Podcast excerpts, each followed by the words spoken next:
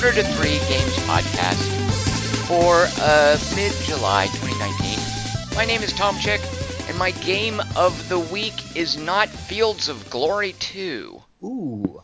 This is Nick Diamond, and my game of the week is not Thief. Mm. And I'm Jason McMaster, and my game of the week is not Final Fantasy V. Wow, that's are you still playing 14, McMaster? The little cute online thing that you still have to pay a subscription fee for? Are you still into that? Yeah, I'm still playing that. What so. level are you? I am level, God, what was it, 54? Huh. What level are you in Guild Wars 2, by the way? I don't remember. It's been a long time since I've How played about that? Guild Wars 2. I think you need to get your priorities straight, McMaster. Oh, I'm sorry. I'll have to. I'll keep that in mind.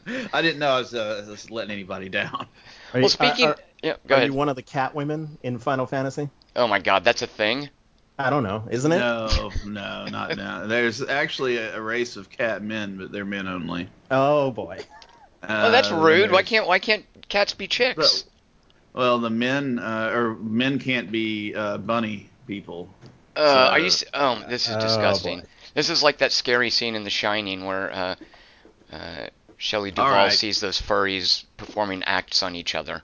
Terrifying. It's like the it's like the trailer for the new Cats musical. You know, I just I imagine Mike Cathcart crashing his car right now. Uh, Aren't there cat people in- when he's Doesn't- listening to this? Doesn't Elder Scrolls have like cat people? It does. Uh, yeah, yeah, All right. yeah. The Ka- the Khajiit, yeah.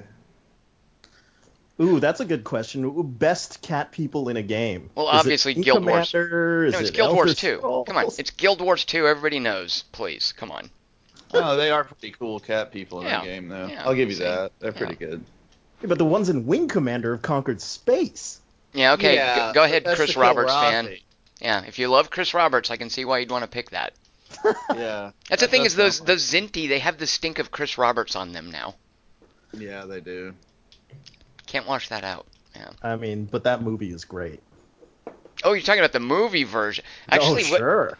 is there like a is there like a big prosthetic, like a practical effect? Is there a guy in a cat suit in the Wing yeah, Commander big movie? Puppet-looking dudes. Oh my god. Is there anyone Yeah. famous under it? I always forget about so. that thing. Oh, they're terrible. Wow. Super Now I'm, scary. I'm I'm morbidly curious to check out the Wing Commander movie. Oh. Wait, have you not seen it? No, why would I see that? Yeah, I haven't either. No. Oh my gosh, you guys, what? That You know- movie's awful. Nick, I played Privateer with Clive Owen. I, I feel like that's you you can't top that with any live action shenanigans in the Wing Commander universe. That's as good as it gets. Yeah, yeah, yeah. You played Privateer with Clive Owen. Isn't uh, Privateer Freelancer or one of those Privateer games? Clive Owen is the main actor. Is the voice? Oh, is he? No, not just the Oh. voice. His his full on face, live action footage. Like oh, is it his- really? Yeah, before anyone knew who he was, long before Croupier, the Mike Hodges movie that kind of put him on the map, he was just some schlub doing video games, and he's the lead actor in one of the, I think it's Privateer Freelancer or something like that. Uh, Oh man. yeah, I'm sure all those are on YouTube, and you can enjoy his fine early career as a video game actor. Well, he's no Matthew Well, Willard. That is true. That is true. Men. Yeah, yeah. So, all right, well, McMaster, I need to know what you.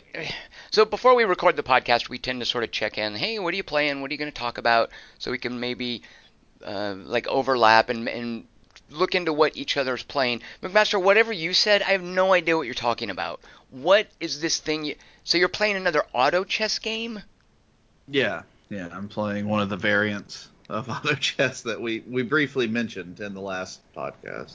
And what, what how is this one different and what's it called? Because you, you talked about there was the I guess the League of Legends one and the Dota one. Yeah. Is that okay? So It's the League of Legends one. I see. And before you were playing the Dota one, Right. huh? Right. So it's got to be dramatically different. Actually, it's a lot more different than you would expect. It's uh, it. The, I guess the thing that appeals to me about it is the same thing that appeals to me just about every game uh, like this. Is it's it's uh, it's difficult and dense.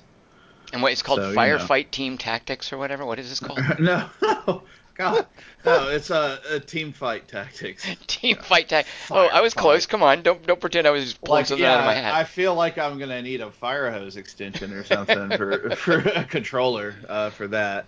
You were, there was an arcade game like that, but anyway, I digress. So Um, team fight tactics, I recall you mentioning two of them, and you spoke a little bit about the differences between them. Why have you jumped ship? What happened? Um, uh, one day I, I needed something new to stream, and uh, so I thought I'd give it a shot. And uh, it turns out I like it more than I expected. Um, uh, I mean, the, the big differences uh, are, I mean, the, the battlefield itself is not that that big of a difference. It, it is kind of, it's it's like a nine squares across and six up, but uh, they're also hexagons for some reason or something like that. Um, but the big the big difference actually is in in Dota uh, Underlords and in Auto Chess. When you get an item, it's just whatever that item is. Uh, in Teamfight Tactics, they take it a step farther towards like the way that Dota and League of Legends works, where you combine two items to make a better item. Uh, and each of your characters can hold three items instead of just one, like in Dota Underlords or in Auto Chess. So if you have, for instance, just to give a a quick uh, just an example for people who actually you know know League of Legends, uh, if you combine two large you know BF swords, you get an Infinity Edge, which is the one that it gives that's I think double critical damage. So it, basically, all the different items in the game can be combined to make larger items um, that are better suited. So not only are you worried about positioning for your characters with their artificial intelligence, now you're also worried about their gear. And, Um, and this is something that you have control over. And that's the stuff that you set between missions, I guess. Somewhat right. So it's also a little bit more difficult than auto chess in that way as well. In auto chess, you could take um, you could take equipment off of a character and put it onto another one. In team fight tactics, you have to basically sell the character that it's on to get the item back. So your choices are either you know you can sell the character or they're going to keep whatever items on them. So there is a bit of you having to decide between whether or not you're going to have this character that might not fit with a certain item on it after a while, or if you want to sell them. Um, and it, it makes things a little bit more permanent. Um, but yeah, basically positioning and item layout, plus having to get you know three of the one stars and then three two stars to level up. Um, Can I be a cat person in this game? A cat person. Uh, there is Rengar, the assassin, who is like a cat person. So yes. What about a bunny person? Let me think. I don't know if there's any straight up bunnies. Do you actually know No. all the characters? Because there's got to be like what, 50 characters? No. Yeah. Uh, there might be more than that, but yeah, I know. Well, I mean, I played League of Legends for a long time. I never really played much Dota 2, so. Uh, or- In uh, Team Fire ta- Tactics fight, what, what, uh, what what tier are you? Uh, McMa- I'm well, sorry, McMaster. I have to apologize. I just I. I th- I, I fall. I my eyes are glazing over. I mean, I, I, I, I was, I- I was, uh, I, I was mildly interested to have you describe this before, but I can't believe that this is something that you've been playing for like two, four weeks now. This like weird free to play, uh, hands off, throw a bunch of stuff into a box and see if you won the game against eight other people game. What is it? Just like, are, are you suffering from ennui about other video games? Uh, no, no, no. It's uh, it, this is totally a thing. You know, uh, I'm. Uh, they actually just introduced ranked in a new patch uh, Aha! What rank are you? So- there you go. If you're, if I you're, just Mhm. started, so I'm in bronze right now. Mm, um, okay. But it's kind of if this works the way it thinks that I think it works, because it, if it works like Dota Underlords, you start at zero and your wins give you a bunch of points and your losses don't take as many points initially, you know, uh, until you kind of even out. So pretty sure you start at the bottom. Um, and that's the way it was with Underlords as well. And it's kind of weird um, because they don't do like a lot of placement games. There's only like three. So uh, it's it's interesting. uh, Nick, uh, this is the one that you tried, right? I, I did try this one. I didn't. I, I- don't. the I, I switched over to Dota Underlords pretty quickly though. Yeah, I mean the big problem with this the, with this one is that there's no tutorial and there's no real explanation for it, and it's one of those things where I can't say one way or the other that I mean I, I just know how I am, and that's why I like it. I, I like stuff with a lot of different moving parts, uh, so uh, it just kind of appeals to me from that angle. Um, but it does it has a lot. I mean, it otherwise is a, a, relatively similar game. It's just that they've done some kind of strange things to it. Uh, every few rounds, you have this weird like round where there's a circle of characters that just kind of rotate, and they all have items on them. And depending on what where you are, first or eighth, uh, starting at the bottom, it allows people to, you know, it it drops or you're surrounded by these force fields, and whoever's at the lowest point, their force field drops first. They get first pick from this circular rotating choice of champions with items, and then it goes all the way up until the, the person who's in first place is picked, and then you go and do a battle instead of like just the regular five like dudes to choose from at the bottom. It's kind of like this strange like round where you, you have to run and grab stuff from the center. Uh, so and is this something you've been streaming a lot? Actually, I have been. Um, some, yeah, mm-hmm. yeah. Is it a good streaming game? Yes, actually, and I'll I'll tell you. Well, I'll tell you why it's a good streaming game. Because there's two types of viewers. There's the type of viewer who is into what you're doing, and then there's the type of viewer who does not care at all. And the doesn't care at all viewer, uh, I, I usually let them play like YouTube songs and stuff over my stream, so they just like to sit around and talk, and it's so non-involved for them that it's not really a, you know, something that they get upset about music being played over. so a good game to stream is one that people can easily ignore. Uh, it, it uh, at a certain if they like you, yes. Right. No, if they're mad and they have to watch you, then no, it is not a good game to stream. but uh, uh, the kids love yeah, it though. It's very popular. It's intensely popular. The kids love what? Team fight tactics. Uh, well, the, the whole auto chess. Oh right, right, right, Yeah. They're they're both like incredibly um, popular at this point. Um, uh, have you guys heard of this thing called uh, Fortnite? They no. like that too. That's one. They should look into that. They also like is that. Like, is that hot? Okay. Yeah, super hot. I'll put I'll put this out here for you. All right. So on Twitch, look right now, by viewers, right. Teamfight Tactics has 103,000 viewers. Uh huh. Ask them, and that's second place. Uh-huh. Over Fortnite with 95,000 viewers. So, uh, okay, I uh, kids love both of them a lot. well, right, yeah. I mean, but so I mean, if you're saying it's a good stream game, people do want to see. I see, right, sure. You know, sure. like uh-huh. you know. How's Minecraft uh, doing? Minecraft's always doing well, unfortunately. For well, not for not unfortunately. I, I mean, other than Notch, but uh, yeah, no. If you want to support yeah. that guy's politics, go for it, McMaster. no, I mean, if you Microsoft, did you heard about the uh, the patch, right? that Microsoft released? I have not. I have not. No, like my I.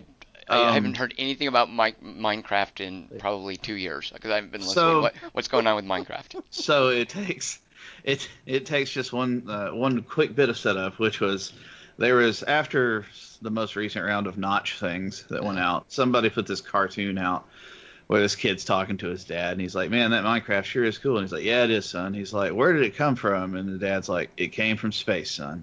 it came from space. And uh, Microsoft released a patch that removed Notch's name from everywhere except for creator of the game, and the patch notes were it came from space. yep. that made me so happy. But anyway. and good for Microsoft. Yeah, nice work. Yeah. Yeah, I thought so too. I mean, it's not like it's not like he owns it anymore either, so right, it's not his right. right to have his name all over it. All right, McMaster, will you make me a promise? Oh God, yeah, I know what this promise is going to be. Sometime in the next two weeks, will you play a game that uh, is an actual game and not like a mod for children? Uh, a mod for children. Yeah, Oh, if hundreds of thousands of children are watching this on Twitch, I'm sure that tells you something. Yeah, what Skittles colored board game are you playing this week? Um, Crisis at Steamfall. okay, my bad. and you're right, it is very lovely Skittles colored. I feel like I could eat these little red pieces right here. They'd be delicious. Or the purple ones would be great. Mmm. Yeah, Tom, Tom Chick featuring Advanced Candyland. All right, team fight tactics. Uh, I guess it could have been worse. I guess we could have heard about your level 57 cat dude in Final Fantasy you, 14. You almost did. That was the other option. So Oh, sweet. Maybe in two weeks if you're still going Oh, yeah. maybe so. Yeah. right. Like I said, I guarantee you, Cathcart's crashed and died by now because of the cat person talk. This is our friend Mike. Uh, what he Yeah. he doesn't like people talking about the cat people or what? What was why? No, no, no. Every time I talk about a game that Mike is super into, which he's super into Final Fantasy 14, he he's always so so like irritated by the things I screw up when I talk about it that I just try not to talk about. It. I see. Right. Well, lest you lead people further astray with Final Fantasy 14, let's find out what Nick Diamond is playing. Uh, and he's playing it passively, like a, a, a conscientious conscientious objector. Yeah, yeah, yeah. So I'm playing Dishonored 2. Uh, but, you know, Dishonored 2, obviously, you have the uh, high chaos, which is you go through the game and you just kill anybody that gets in your way. Uh, and then there's low chaos, which is, uh, you know, you can just knock people out. And I'm trying to play it uh, without knocking people out at all. Oh wait, I thought it was just like non-lethal, like not even hitting them on the noggin and making them unconscious. Right, right. Which So is it's like ghosting or whatever in, in Yeah. Hitman, whatever it is, where you, you never even get, no one ever even sees you, that kind of thing. It- It's kind of that, except it- so the game will count uh, if you knock people out from behind. Uh, the game says you're fine. You're fine. That's that's non-violent or whatever. and it's Oh, I see. chaos. Otherwise, like a frontal knockout is like melee combat. right. I see. Whereas I'm trying to play it without even knocking people out. I'm just trying to dodge wow. all the guards. oh, not even from behind. yeah. Not even sneaking up on. Oh, jeez. How frustrating and implausible is this? Oh, it's so okay. So there's a couple spots where, uh, and so I'm on the second to the last level of the game. Wow. Obviously, I've played through it before, uh, just being an asshole and just killing everyone that gets in my way. Um, playing it non-lethally, non-violently is very frustrating. I imagine It's, so. uh, yeah. yeah, it's it's it's to the point where it, it always feels like uh, I'm playing a Hitman 2 level that's gone wrong. Right, right. Because well, it wasn't built for that, was it? Like, is this a? no, no. Yeah, this is like a, a sort of a hack that people apply to it. Is trying to beat it this way, right? Right. Yeah. Yeah. Yeah. yeah. And and to be fair, there's right. There's the main bosses of every level. You're gonna have to assault them. Right. You're you're gonna have to do something to them at the end. Either it's if not kill them, you do something terrible to them where you ruin their life or whatever. Um, and there's this couple spots like the beginning tutorial where no, no, you're gonna have to knock someone out or choke them or kill them because there, there's no way to get past this, you know, person.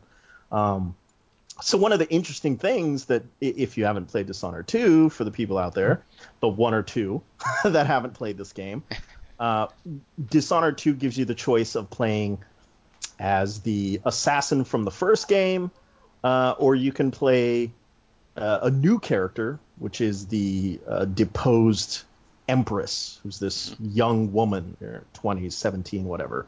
Um, and she has a completely different set of powers. And if you pick her, it is going to be impossible to play the game this way because the one very necessary power that you have to have is blink, which is the male's uh, kind of teleport Mhm. ability. Mhm. Right? Uh, She doesn't get that. She gets a like a weird. She gets a power where she can like extend shadowy tentacles that will pull her around. Um, but the problem there is if the guards see you, they see you. It, it, it can pull you out of places very quickly, but the guards will see you and then they'll chase you. And And if they see you, is there no non-violent out? Like, can you eventually run away and they just stop following you? Uh, you can, but the guards in Dishonored 2 are pretty smart and they'll follow or throw rocks at you. Okay. Yeah. Like Now- there, there's a patrol area where they won't go out of, but uh, like they will follow you across the level. Now, practically speaking, uh, is this just a whole bunch of quick save, quick load, quick save, quick load, quick save, quick load? Uh, I mean, I guess you could play it that way, but that would be pretty cheaty. Wait, that's not what you're doing? No. Wait a minute, hold on. But you surely you're saving in the middle of levels, right?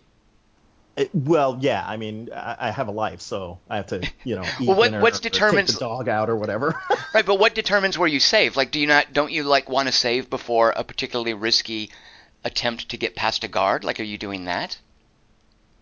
Uh, I haven't so far. It's pretty Okay. much the the limit has been, oh, I gotta go to bed, or oh, I I gotta go do something. So So when you get killed or when you have to kill someone or whatever, you just start over at the last. Are there checkpoints in Dishonored 2? uh, there are checkpoints, but it's Okay. I- I think it's it, if you're doing it in the spirit of the game, you start at the beginning of the level. Wow, so it's kind of Iron Man-y. Uh, it's sort of Iron Man-y, yeah. All right. I, I'm not even sure. I, I I think there's a new game plus mode. I haven't done the new game plus mode, but you can go through like old levels with all your powers that you've unlocked, which right. I don't know, seems weird, but okay. Why is that weird? I don't know. I, I, I feel like the beginning levels are tuned, you know, for you not to have all your powers. Right. That's why it's fun to go through with all your powers and just kick ass. Well, yeah. I mean, if you're killing everybody, sure. Oh, right, right. But right. remember that the goal here is not to even get spotted. You you have to dodge everyone. Well, so here's the question I have for you. Yeah. Why are you Why? doing this? Yeah. is there like an achievement? If there's an There achievement, no I totally understand. No, no. I mean, there's an achievement for playing what the game defines as, you know, non-lethal. Um, but even then, remember there are pitfalls to that, right? You can choke a guard out, and if you don't leave him in a safe space, he could get killed by rats Right. or the stupid mosquito things, Yeah. right? Like he can still die, and then you don't know why you've failed. Right, right. It just tells you Attacks, later. right? Sorry. Like, Yeah. At the very end of the level, it'll be like, oh, you killed two people, and you're like, what the f? Well, you still haven't told me why. Oh, uh, I, I think just for the challenge, just for the challenge. I, I, I heard about people doing this, and I thought, oh, that's that's kind of interesting. I wonder if I could do that, right? Like, that seems like a pretty horrible, hard way to play this game. So I just wanted to try that because otherwise, I look, I played through it the first time. Uh, I played on you know hard, but when you have all your powers towards the end of the game, you're you're a wrecking ball. Yeah. Nothing is stopping you. Like you're just tearing through guards and just killing people left and right. It's not it, like it's not even like you know the other stealthy type games where oh guard spots you oh you know you might be able to fight one but if, if two gang up on you you'll die Right. Um, Yeah, yeah. yeah when you get enough power in this game four or five guards on you whatever i don't care That was kind of my experience with the game they did afterwards, Prey. Uh, is I, I felt like Prey, and this is a tuning issue. At the end, like you just like have a badass shotgun and you can get past anything they throw at you, and you're just like using your shotgun. And I imagine it could be the same if you just develop certain powers. Uh, like the whole power curve eventually ends up just steamrolling the content, like the narrative and the story and the, the set pieces they're trying to build. Uh, so I, I feel like that was an issue too with Prey. Um, Yeah, I felt the same way about uh, the first Bioshock. I think the second Bioshock actually did a, a a kind of a better job putting up resistance towards the end. Well, let me tell you about the second Bioshock, Nick Diamond. Uh oh. You get an achievement if you play that on hard and Iron Man. Like there's an incentive to do that sort of silly challenger stuff. Oh, and by the way, with no uh, I forget what the tanks are called that resurrect you. But when you die, you go back to one of those spawning tanks. You don't get those, it, and it's on hard. Uh, and uh, yeah, and that's so there's an achievement. So there's a reason to make Bioshock 2 super challenging. Still not quite understanding their incentive behind doing this to yourself in Dishonored 2, though. Yeah, I mean, I'm a masochist. That's that's really it. I guess also like I can imagine if you really like the game and just want to sort of re-experience the content. Is that what's going on here? Are you a huge Dishonored 2 fan? I, I liked it quite a bit. Um, I don't know if I'm a gigantic fan of it. I guess I, it just really started from my urge to try to play the game, you know, the passive, non-lethal way. Right. Um, and then, it, you know, very quickly went to, oh, I want, you know, I, I see people can do this without killing anyone. I wonder if I could do that. And just kind of challenging myself. It's a stupid challenge. It really is. it's stupid. It, it, like it feels not great in a lot of uh, areas. Right. Right. Well, like every time, I'm just I'm tempted. I'm so tempted to kill these guys. Yeah, but you can't. Well, the thing is too, like you're you're you're also doing something that the, the designers didn't intend. Like that that to me is the real uh, that that's that's the real hitch there is that what you're doing isn't something the game was built to support. So you're basically kind of having to hack the game in a way. You're having to defy the expectations, the intentions of the, of the people who made the game. Oh, very much. Yeah, there, there are definitely areas of the game where they set it up. You know, you can tell that there are areas where they're like, okay, we've got like four guards patrolling in this small little courtyard. There's no ledges. The player's gonna have to knock one of these guys out mm-hmm. to get past it or whatever. Um, I guess that's the challenge, right? For me, is well, can I figure out a way to not do that?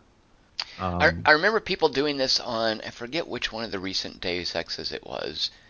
Maybe the, the first, like when Deus Ex was rebooted with um that Clint Eastwood sounding guy Adam Jensen. I forget what the first one was, but uh, when that was rebooted, people were trying to do non-violent playthroughs of that, and I seem to recall they got really irked at the boss fights where you had to kill someone to get right, past the yes. actual boss fight.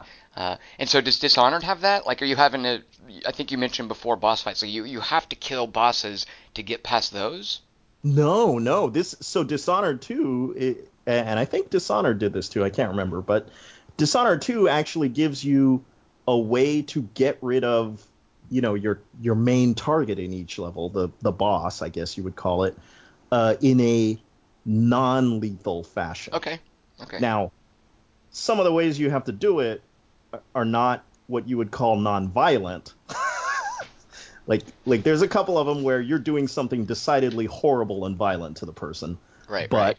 you're not killing them. Which at the end of the game, they did the, uh, the game measures that as oh you were a good person. yeah, yeah. um, I have done a non-violent playthrough of an open world game, uh, a, a, a non-lethal uh, Batman Arkham Knight. Didn't kill anyone the whole time through. You don't know that. Yeah, I do. Batman doesn't kill anyone, McMaster. What if somebody drowned or something? Nope. He doesn't kill them. What if nature kills them? No, no, Batman doesn't shit let their them? bodies like fall in the water. Same But- with Spider-Man game. I haven't killed anyone in Spider-Man. If they're gonna fall off a ledge, they get like saved by webs or something. So I'm but just what if saying. but what if Batman gave him a concussion and killed them? no, he's Yeah, very fine. careful. He's got like So, uh, he he's got like medical that- sensors in his in his bat ears to make sure Everybody nobody. that Batman like knocks out, he runs over and turns them onto their stomach so they don't aspirate vomit. Right. exactly. He'll put a spoon in their mouth sometimes if he's a little worried. right. Yeah. Oh Right, my right. God, I, yeah, yeah. I would love that mechanic in like Arkham Asylum, or or even better the the the I think the one of the later ones where it was winter time. Uh, Oh, the Christmassy uh, one. Yeah. yeah, because because that one got ridiculous. There were fights where it was like twenty Origins. henchmen all over you, and you know you'd do the knockouts and everything. But God, can you imagine like doing a fight like that and then at the end of it spending like five minutes hitting X on each person to roll them over? And you might have to treat wounds too, like they're bleeding, or like you might have to set a broken bone. Be careful of internal bleeding. Like Batman's got a lot of work to do after these fights. You can't just like leave those guys laying around injured like that. Yeah. Sit them up, call for the ambulance. I, I thought it was hilarious how they make a point to at least a couple of times, like not often enough that you would actually be be reminded, but it would be like, oh yeah, I think they did mention that. All the tanks that you shoot when the Batmobile turns into a tank are drones. Remote They're- control. yeah. Exactly, remote control oh, yeah, tanks. yeah. There's Yeah. nobody they make in a those. Point of, they make a point of saying that, yeah. yeah, so uh, those are you don't have. There's nobody in there getting hurt. Just so you guys know, Batman I'm- totally non-lethal. I'm pretty sure Batman has collapsed a few windpipes. All right, and that's that's not good. that's all I'm. Gonna, I mean, listen, I love Batman. He's uh, he's he's my favorite, but I mean, let's be realistic here. Yeah, but Well- you didn't see when he gives them all a tracheotomy. Exactly, it's McMaster. Just because they cut away before that. That's yeah, that's the boring part. You never see Batman go to the bathroom either, but you know he does it. So you're equating a tracheotomy to going to the bathroom. I'm just saying there are some things that are less exciting than others. You don't need to show them on the screen. Right. Just cut Oh, oh. past that. Yeah. Right. And if, I if know. you're a I fan- bet if Batman went to the bathroom, it'd be super exciting in that movie theater. And I- apparently, if you're a fan of the comics, uh, uh, Batman apparently at one point revealed that he just pees in his suit. No, no, Nick, don't be gross. I, That's I am true. not kidding. I don't remember that, but Yeah. I, I am a fan of the comics, but I don't. There's like a million comics. Yeah. so- Even Uh, better, I think that's a Kevin Smith written comic. Oh well, that in that case, I, that's totally believable. In that case, right? Yeah. If you told me like Frank Miller put that in there, I'd be like, what? But yeah, the Kevin Smith Batman, sure, I buy that Actually, totally. if you told me Frank Miller put that in there, I might believe that as well. But uh, but for different reasons, it'd be like angry peeing. I'll show you. Yeah, Uh, McMaster, have you played Dishonored 2? yeah. How many people did you kill? Well, probably all of them. I'm one of those people. I I don't I don't like to leave witnesses, you know. So I really, unless so, Nick, is it true? Like, is there any sort of because as you kill people, it, it like it's supposed to increase chaos, and if you don't kill people, it I guess keeps chaos at bay. Uh, is there any meaningful difference as the game progresses, based on whether or not you've been killing people, or is that just a bullet point, a marketing bullet point that they shoveled out there? it's the ending. Yeah, the the Oh, it's just the ending? supposed to be Oh. different. Well, there's uh, No. So there are parts where Slight changes. yeah, it feels like there are definitely less guards in some areas. But it's not like rats are overrunning the city if you're doing an evil playthrough, and if you're not doing an evil playthrough, the rats just stay in the sewers. It's nothing like that. No, no, no, Not, no. not like the original, right? Yeah, no. All right. So I guess you you you plan on getting this non-lethal good ending, right? Yeah, I'm curious to see it. I mean, I, I have already seen it. I spoiled myself on YouTube a long time ago, but I st- then um, why? d- Ugh. because I hate myself. All right. Yeah, that I think Tom's got a valid question now. Yeah. You know what, Nick? I just want to leave this and just put a bug in your ear. You could say that you beat the game non-lethally and actually just not do it. And just tell everyone, yeah, I Yeah. did it. Because if there's it. no You achievement, if there's nothing to demonstrate that you've done this, why bother? You know, just say you did it. Yeah, I, uh, you know, come play Teamfight Tactics with me. Can you play that non-lethally? Oh, sure. I mean, I mean, you technically can. I mean, if you don't put any pieces out on the board, I mean, you'll die real fast. But you haven't hurt anybody. So. All right. Well, McMaster, you mentioned that uh, Fight Team uh, Fire Tactics doesn't have a tutorial, and That's also that you like stuff with lots of moving parts. Yes. So, boy, Okay. have I got a game for you that Nick and I have both Okay. played. Okay, and also I have to like the theme. Anyway, carry on. Oh, you have to like the theme. Duh. All right, McMaster, here you go. Let me. I got one for you. How do you feel about Judaism? Uh, I'm okay with Judaism. Oh, It's good. I was worried you were going to say something anti-Semitic. Of course, you're okay with Judaism. This game you can also play as uh, ancient Judea. So there, the theme is Judaism. It's got no tutorial and lots and lots of moving parts. So the I game. Mm. Mm, That does Th- sound more interesting. Okay, here you go then, McMaster. The game for you: uh, Field of Glory, Empires. Woo. I watched you play that though, so uh, what what did it? Did you look at that and think, oh my god, I would never want to touch that, or did you watch it and think, oh, that's intriguing? Where where does that fall in the McMaster Um, uh, interest level? the you know, there's a lot of games I've said that I would never want to touch that to that I end up playing and liking. So uh, I it, it really didn't look like something I was that interested in though. Okay, fair enough. Because I would have thought the same thing, by the way. Like it just looks a lot of these slithering war games, uh, especially regarding like ancient warfare.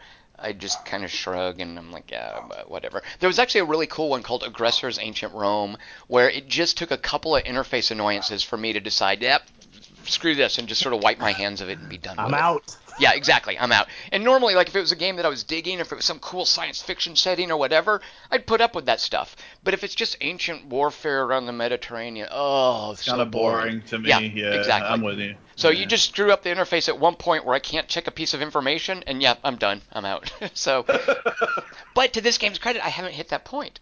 Uh, for a couple of reasons. So, so Nick, you did play this, and so Nick, I want to ask the same thing I asked you about Dishonored 2. Why did you play this? So mainly, uh, I so I I was an early adopter of uh, Imperator. Uh, I don't know what which is that. That's the earlier grand strategy game that Paradox put out, uh, which uh, is very paradoxy grand strategy. Um, but they did some stuff in it that, and I don't think I'm alone in this. A lot of people hate. Why do I Oh. not know about Imperator? Is it a recent thing or an old thing? It's very recent. It's very Alright. recent. Yeah. Oh, Um, it's because it's ancient Rome. right. Oh, that's why It's- I don't know. Okay, I see. Yes, right, yes, right. because it's ancient Rome. Okay. Um, so they, so anyway, they did a couple things. I don't think a lot of people like the things they did, uh, to the point that the developer is promising now to kind of adjust and sort of roll back some things that they put into the game that people didn't care for. Um, but in the meantime, this came out. Um, and then uh, and it's it's kind of that similar, you know, grand strategy, Rome, a bunch of dudes in you know skirts and helmets fighting each other, and Um, sandals. Don't forget the sandals. right? sandals. And sandals, yeah, Right. yeah. Oh and, yeah, yeah. and apparently wristwatches. Wait, what? Uh, no. No, no, Yeah. sorry, bad, bad joke. That's in uh, Spartacus, I believe.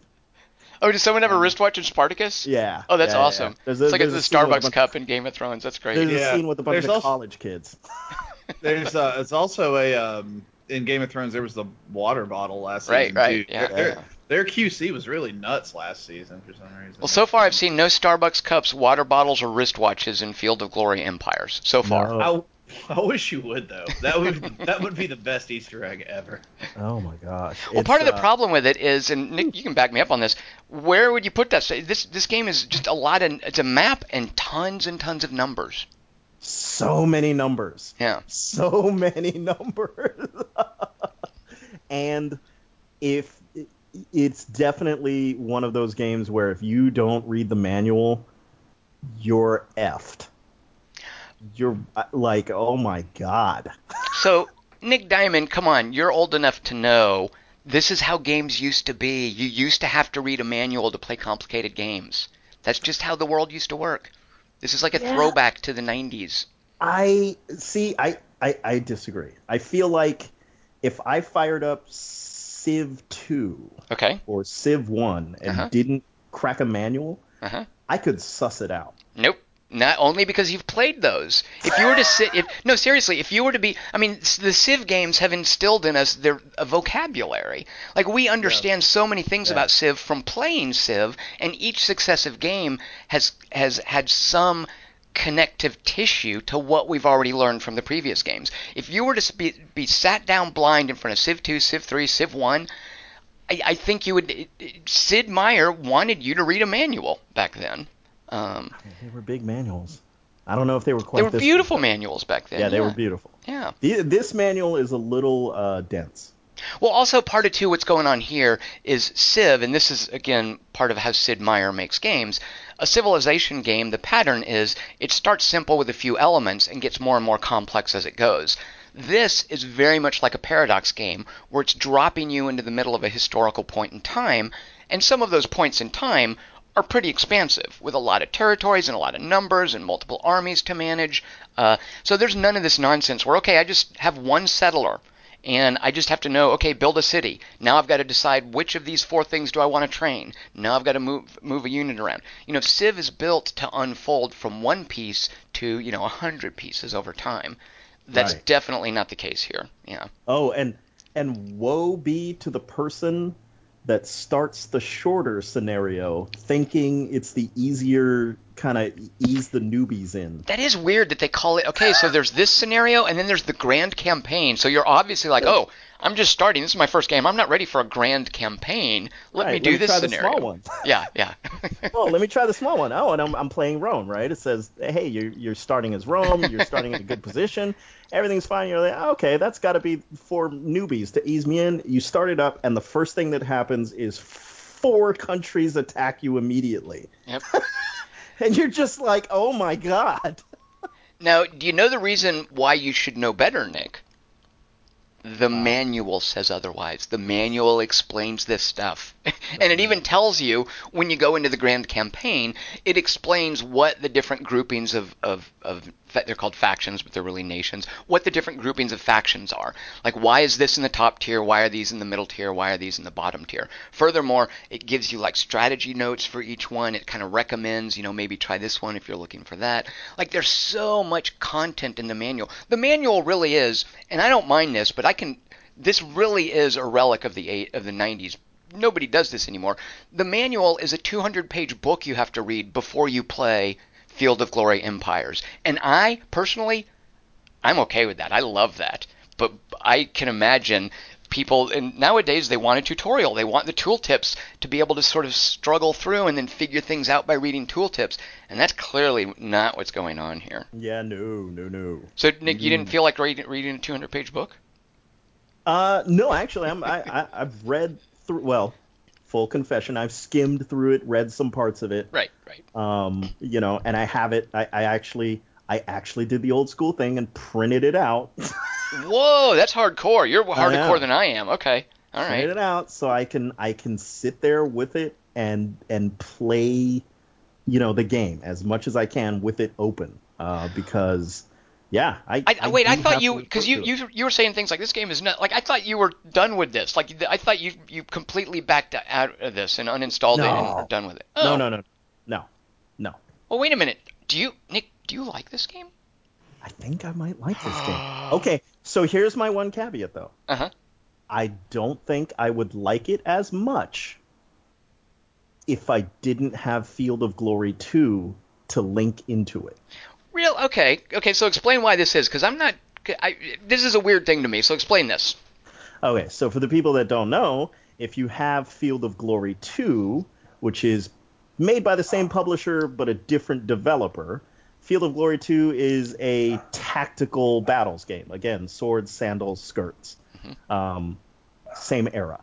But if you have that, and then you have Field of Glory Empires, when you go to a battle uh, in Field of Glory Empires, you have the option to export that battle into the other game, play it out there, and then import those results back into Field of Glory Empires. Now I would see a feature like that and think, yeah, it probably doesn't work very well. But so far in my experience, it looks like it does actually work pretty well. Like it's pretty smooth. It's it's a It- pretty polished process. It does work very well, and uh, I am not at all jazzed by the com whatever the combat engine is that Field of Glory Empires is using. Oh, you don't like it? Wow. I don't like it. I do not like that uh-huh. thing.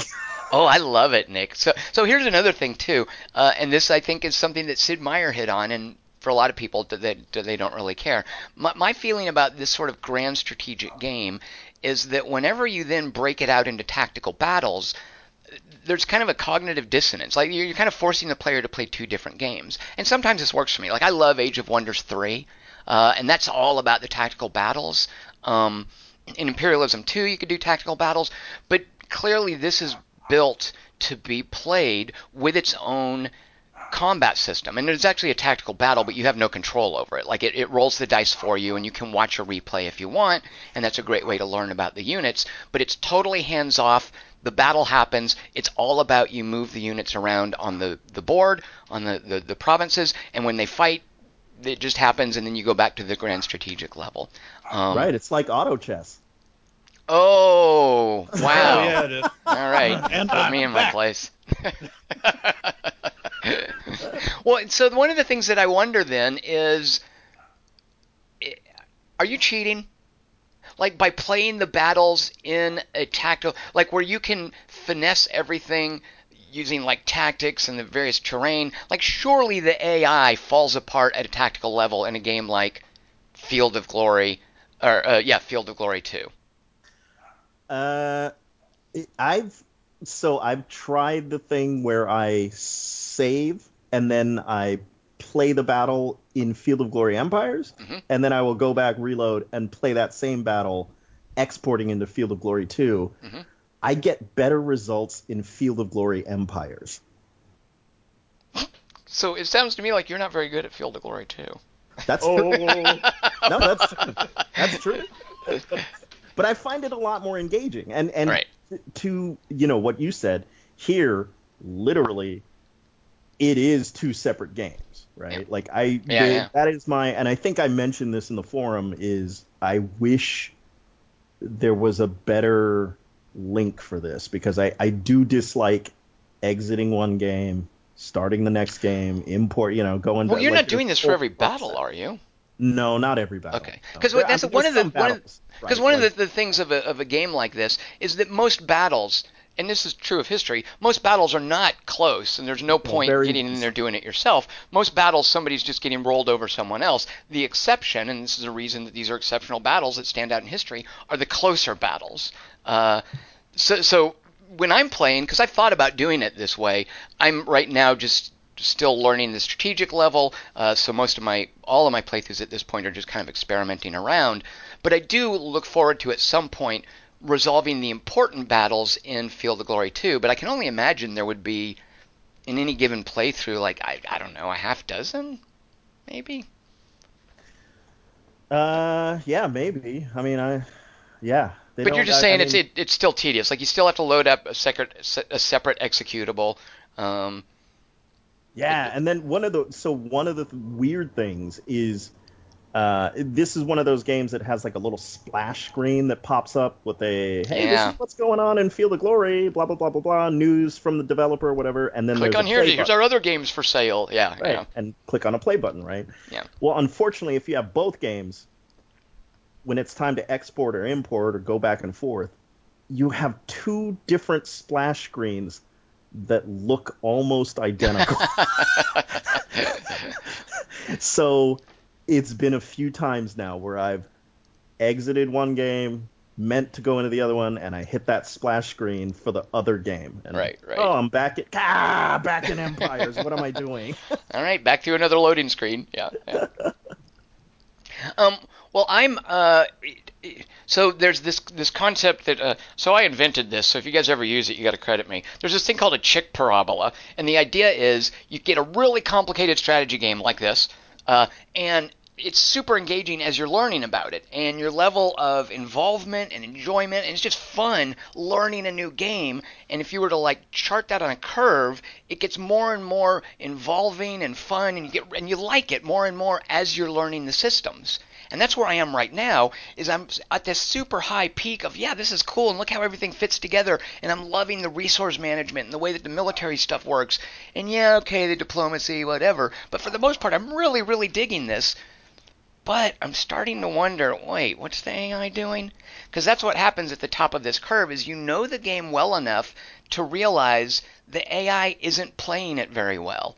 And then at that point, why bother? And it just becomes less and less fun, and the curve sort of goes down the other side, and you've you've gone over this parabola. So Right. I'm right now at the point where I really like the systems that I'm learning, but I'm seeing the AI just.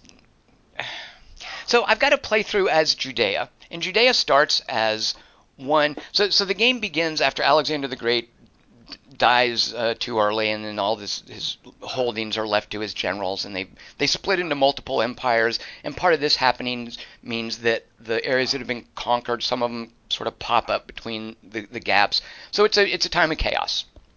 Um, and Judea is one little province over in the Levant, and they recommend that as one of the possible playthroughs. Uh, and I was thinking, okay, that would be interesting. And actually, I definitely recommend it as a way to learn things like how to manage the citizens, how the buildings work. Because when you've got, you know, 10 provinces, if you're playing Rome or Carthage uh, or, or someone like that, it's easy. You just, it, it's harder to sort of see how any given province works. When you're playing just one province, the the cause and effect of your decisions and what things you do and what's available, all that's much more clear. So I'm playing Judea, and, and yeah, it's pretty cool. You uh, are sort of hemmed in on either side, but you've got some options. Uh, the whole point, and I love this because they've scripted stuff like this, is to rebuild the temple. And this historically happened when uh, Babylon conquered Israel. They razed the temple, carried them off into captivity, and then eventually uh, they founded a second kingdom and they built a second temple. And this little playthrough as Judea is all about building this second temple, which historically Rome is going to come in in about 200 years and knock it over. And that that's I don't know how scripted that is. I don't know if that's something that you can escape. But I'm like 40 turns in, and I've got this big, huge Judean empire sprawling across the Levant, the Levant. I'm about to go in and take like the pyramids and the Sphinx from Egypt. And, Hell, and like, do it. Yeah, and that, that like I I feel like I feel like the AI shouldn't be letting me do that. and a lot of it is because I'm there's like this whack-a-mole stuff going on, and this was a big problem with Paradox games early on, and I think they still struggle with it. Um, this idea that you, you know you, you fight an army and there are survivors on both sides because armies don't just fight to the death but then the survivors run away, and sometimes they run away back into one of your territories that you were trying to protect. So now they've accidentally conquered your capital or whatever. So you go to attack them, but then they move on to another territory, and then maybe they split into two, and you this whole whack-a-mole of chasing little armies around the map. I'm starting to get a, this dismaying sense of oh god, this again. Uh, so that's another thing too, where I'm like, I'm I'm sort of starting on that downward slope on that on the parabola there. Uh, Nick, have you? Uh, so which which faction did you jump into? You, you mentioned Rome. Well, of course, uh, started with Rome, uh, then uh, Carthage. Mm-hmm. Uh, just you know the the heavy hitters, right? Macedonia. Um, I did try Judea for maybe two turns and then gave up. Uh, and uh, what's the one? Uh, there's an outfit in Africa that I'm playing with right now. Uh, and are any of them grabbing you more than the others? Because one of the things they mention in the manual uh, is one of the inspirations is Dominions 5, where they want the factions to feel very different from each other. Uh, I've only played three of them, but are, are, there is there any faction that you are liking more than the others? Uh, I, I, am liking the one that I'm playing now. Um, I I do like uh, and you you touched on it before. I like that the there's like goals and little uh, like mission quests that are unique to a particular faction or civilization. Um, that's pretty cool. I like and those that. are kind of, I believe, those are partly randomized as well. Oh, are they? Yeah, I think so. Uh, uh, all right. Well, which which to me, I mean, I like that idea. It lends theoretically like replayability, uh, and and I get the sense too that that that's part of the reason that my Judea is expanding crazily. Is when I go and grab an objective, I, the game gives me another one, and it's within reach, and it's over there in an empire that's pretty weak, so it's relatively easy for me to go over there and get it. Uh, whereas I was just going to hang out and like turtle and wait for Rome to show up in a couple hundred years. But it's telling me, hey, go out and grab these little points. And and these little points that you grab, these objectives, get at something that even though I've read the manual, it still kind of eludes me. I, I get what they're going for. I mean, I think I understand the mechanic in mechanically, but I don't know why it's working this way. Or Nick, are you following their whole deal with civilization tiers and ages? No, so I have a base understanding of it, and there's a couple of I, I, think really smart guys in the forum that have done a really good job of explaining it. Okay. Uh, and one of the keys is uh, one of their suggestions is uh, so part of the tiers is there's like uh, there's like new and stable and old or something like that. So those that. Are the, those are the ages. There are tiers right. and ages. Within each tier, there are five ages. Yeah. Yes. And so one of their suggestions is instead of old, think of it as in decline. Because old doesn't really tell you what the game is trying to tell you. Uh, you know what I mean? Like for you and me, old just means oh well that civilization's been around a while, right? Like like what's wrong with that? In fact, that's good, right? Like a longer a civilization's around, they must be doing great. What the game really means is you're in decline. You're starting to slide into barbarism or decadence or whatever. That's what old means in the game. Right, right. Like it's a, it's, it, yeah. But is that where you're getting more legacy though?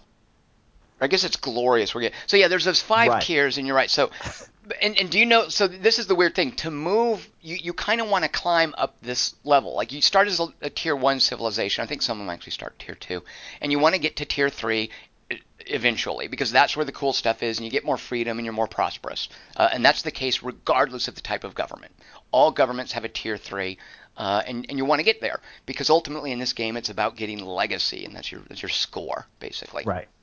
and the higher tier you are, the more legacy you can get. So to move up an age within a tier, and then when you get to that best age, and it's called glorious, and then once you advance glorious, you ding up from glorious, then you move into the next tier. Uh, and actually, I think there's a thing about getting golden ages first. But at any rate, to move up these levels, you want to get five progress tokens. Yes. Are you clear on this? Because this took me a while to sort of wrap my head around. I, I think All I got it now. sounds so crazy. It, it, the reason that it that it uh, appeals to me, Nick, is it it sounds to me, and it's not at all when you sort of look at it, but the terms that they're using sound very board gamey to me. Uh, Yes, the the yeah. actual implementation, no, no, not, not board gamey. Not at all. But the idea of getting a progress token, like that's something I want in a board game, and it's it's obviously a discrete little chit, and it probably feels great under your under your fingers, and you pull it over to your side of the board, and it sits there, and it marks your progress. Uh, right? But- you can have a little stack of them. Right, exactly. You, you know, like poker chips. You can Yeah. you can whizzle them around and distract your opponents with the noise. Yep. crack, crack. but here, they're just little dots next to your name. Yeah. So the idea is though, you, you get five progress tokens and then you move up to the next age. And the way you get progress tokens, so there's this whole trade-off, and I, I do like this. Uh, although again, I'm not convinced it's working the way it should because as Judea, I shouldn't be expanding as much as I am. But the the idea is that you have culture on as a positive force for advancement, and then decadence as a negative force that's pulling you backwards. Now, decadence is more lucrative, of course. Uh, so if you just want to make money from gambling dens and slave markets and whatnot, yeah, do that. But you're going to have a high decadence rating, and if you don't offset that with culture, you are going to fall below on this list called the CDR. McMaster, I'm going to give you a quiz. You ready? Uh, sure, right. What does CDR stand for? It's it's it's referenced multiple times in Field of Glory Empires. Uh, CD CDR. readable. right? You would think. Actually, exactly. There's probably multiple things it can mean. No, McMaster, you were close. It's your culture decline ratio. No, yeah, readable CDs were part of the becoming culture in the South. So. So all the factions in this game, there's 75. They're on a list based on the ratio of culture they're making to their uh, their uh, to their to their decline uh, ability. So uh, all this this culture decadence this decadence rating, everybody's rated by a ratio, and then they're listed from one to 75. And if you were in the top third, you have a percentage chance between turns of getting a progress token. It's basically saying, hey, if you've got more culture than decadence, we're going to give you, you're going to roll a die and you might get a token each turn. If you're in the bottom third, then it's going to roll a die and maybe give you a negative token because there's negative and positive tokens. Um. so basically, it's a continuum from 1 to 10. You start at 0. If you get 5 positive tokens, then you're going to age up. If you get Yeah. five negative tokens, then you're going to age down towards, as Nick called it, old, towards the lower level, which will, could, I think, bump you down a tier. Um, so it's all about getting these tokens. I think the overall gameplay drive is managing this CDR uh, to get tokens and to move up your civilization up ages and then up tiers. And another way you get tokens, and the surefire way to get these tokens is every now and then your government will will pick a territory and say, "Hey, this is your objective." And if you Yeah, go and you get it. grab that territory, you get a token. So, short of sitting there and waiting for the dice to roll in your favor, you can go out and grab territory to get tokens. Which it, now I'm just doing what I do in a Paradox game, and I'm trying to paint the map my color because there's a, a token waiting for me over here for me to gobble up. Uh, and and I just feel like they have this really cool idea that is ultimately that, that should I feel play differently than a Paradox game, but I feel like I'm just playing a Paradox game. I'm just trying to gobble up as much territory as I can, uh, and I could do that in Europa Universalis one, It's- two, three, four, and five. It's not lost on me that you made fun of me for glassing over during my description. But McMaster, this is all this is all history. Oh, oh, I didn't. Oh, okay. So you have like a scale based on tokens Yeah, in for history. every civilization in Yep. history. Augustus Caesar Okay. had a little chest where he kept his progress tokens. Famously, Okay, okay. Alexander the Great he carried his around in his front pocket. His progress And- tokens. Right. What did they screw up his back, and that's why he really died, or something? Did he? Uh... He literally caught a cold. I mean, Alexander the Great's death. Yeah, was, I know pretty he lame, got the but- flu. Yeah, yeah, but like, Yeah. but, but yeah, yeah. It's from lifting tokens. No, it was probably from everybody else had been using those tokens, and they were filthy, Filthy. No. Just filthy. just like 'Cause they the- pass just like hands the so much. dollar. Yeah, yeah, exactly. So Yeah. that's why I got it. Yeah, I get the impression that there's supposed to be, or, or there there is a, you know, it's it's one of those mechanics where if you spread too quickly, i.e., paint too many territories with your color, it's supposed to, you know, push you down that decadence. Exactly, Uh, because one of the prime creators of decadence is the size of your empire. Yeah. Right. But I, yeah, I I think depending on the civilization and and how things roll out, it I don't know if it works quite the way it does. Well, that's the thing, Nick, about Judea, by the way. Super cultured. These guys have culture coming out their ears. So they are more than offsetting, at least in my playthrough, and I'm playing on the balanced difficulty level. That's another whole argument, too, is all the difficulty levels here. I'm sure there are people listening thinking, Tom, you're not playing it on the hard enough difficulty level. Whatever. I'm playing it on what the developer calls balanced. and on balanced, Judea is creating so much culture that it's it's easily offsetting the decadence I'm getting by moving into Egypt and taking Syria and Phoenicia. Like I've got this the whole Levant is mine and seriously, I'm not even making this up. I'm thinking of going down and getting the pyramids and the Sphinx because those give me culture. They will more than offset the decadence that I would probably make by expanding my empire down there. And that's not Yeah. how Judea should play. I don't think. I mean, I don't know. I, maybe they Um, want. Maybe it's like a Jewish revenge fantasy that they've. Yeah, that's what I was thinking. It's it's like this weird Jewish Jewish power fantasy. I mean, right now I've got Greater Israel on the map. Like it's it's the shape of Israel plus at this point. Uh, and and I guess Judea got there briefly, but uh, I, you know what? Unless Rome hurries up and comes down and kicks my ass, I'm going to call this game ahistorical. I'm going to say nope, fakey, fake, Yeah, not realistic. It's going to explode. Well, it is pretty hilarious when you uh, when you start like the grand campaign and you go down the list of I don't know however many con- you know factions that you can pick from, Mhm. um, and they're rated for difficulty uh, on a five star scale, and there are no one or two stars. Yeah, it's the, the three like to they five start scale. at yeah. three. I'm like, what is this scale, man? Yeah. There was one I was looking down because it's rated for I think difficulty and interestingness or something like that. yeah, Um, yeah, yeah. There's, there's- that one. Yeah. I, I want to look it up, but there was one because I was going through it when I was live streaming it. There's one faction that I think has two stars on interestingness, uh, and that's the only two star rating. Everything is three to five for difficulty and int- interestingness. So I did see one thing that was two stars. I, I want to find out what poor You're little like, faction that is. Well. Jesus, yeah, how interesting you bastards are. right, exactly. It's gonna be like Mississippi or something. Yeah. I feel like it'll be like those. Uh, it'll be like those sports games where athletes get angry at EA or whatever for rating them low. Exactly right. Yeah. Yeah. No, my passing skill is easily a five. Right. Yeah. yeah, I just talked sports right there. I don't know if you guys could tell. I, I, No, that was pretty sweet, dude. I thought I was with a jock there for a minute. so one thing I do want to touch on that I do like, because by the way, Nick, I'm I really really like uh, Fields of Glory Empire, and again, it's partly because I'm at the top of that parabola.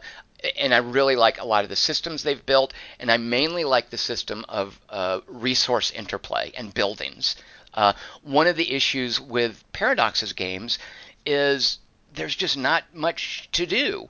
Uh, you know, you build your armies and you move them around, but if you're not playing the conquest game, and this is something that they've tried to address with DLC in various ways, and a lot of times it'll break the game that they make. Um, but this game is designed so that you constantly have input.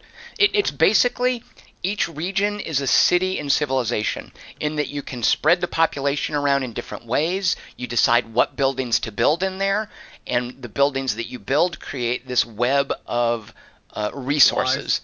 And it's super detailed resources. There's things. There's like like figs and dates, two different resources. It's not just like generic uh, desert fruit. There's figs and there's dates. You know, there's. Uh, so I love how detailed all of the resource stuff is. I, I love how intricate that is, and I love how many buildings there are. They do a cool thing too. So there, there's got to be I don't know 200 buildings in this game. When you go to a territory to build something, you don't have to look at a list of 200 buildings. Instead, it's like drawing. You randomly draw five of them, uh, one of each type, and you can't just like I can't just go everywhere and build a granary because in Civilization that's how it works. Okay, granary, temple, Yep. uh, yeah, the, the same three List, things you yeah. always build. Yeah. Yeah. In this, unless you draw that card, you're not going to be able to do that. Like certain territories are going to develop based on random draws, and I really like that. And that that is something that has eluded a lot of the Paradox games is interesting moment to moment decisions and risks to take and and and uh, mutually exclusive choices. Uh, so at this point, until it falls apart, which I suspect it might, uh, I'm really really digging Field of em- Field of Glory Empires. Yeah. Uh, McMaster, I'm going to need you to uh, play my Judea game. I just need you to move the armies out, take a bunch of territory for me. There's no armies that are going to resist you.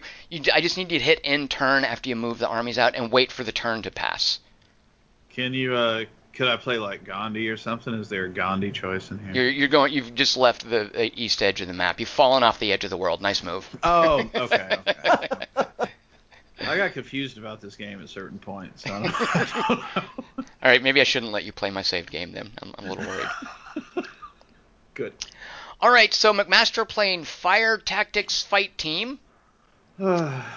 Nick Diamond playing Dishonored 2. And uh, I was here to talk about Field of Glory, Fields of Glory, and no, Field of Glory, it's just one field, Empires. Uh, and that's what we got for you this week. Come on back in two weeks. McMaster has promised that he would play something that's not a mod for children. So join us in two weeks. We'll find out what that is. I'm Tom Chick. I've been here with Jason McMaster, Nick Diamond, and we'll see everyone next time. Cheers.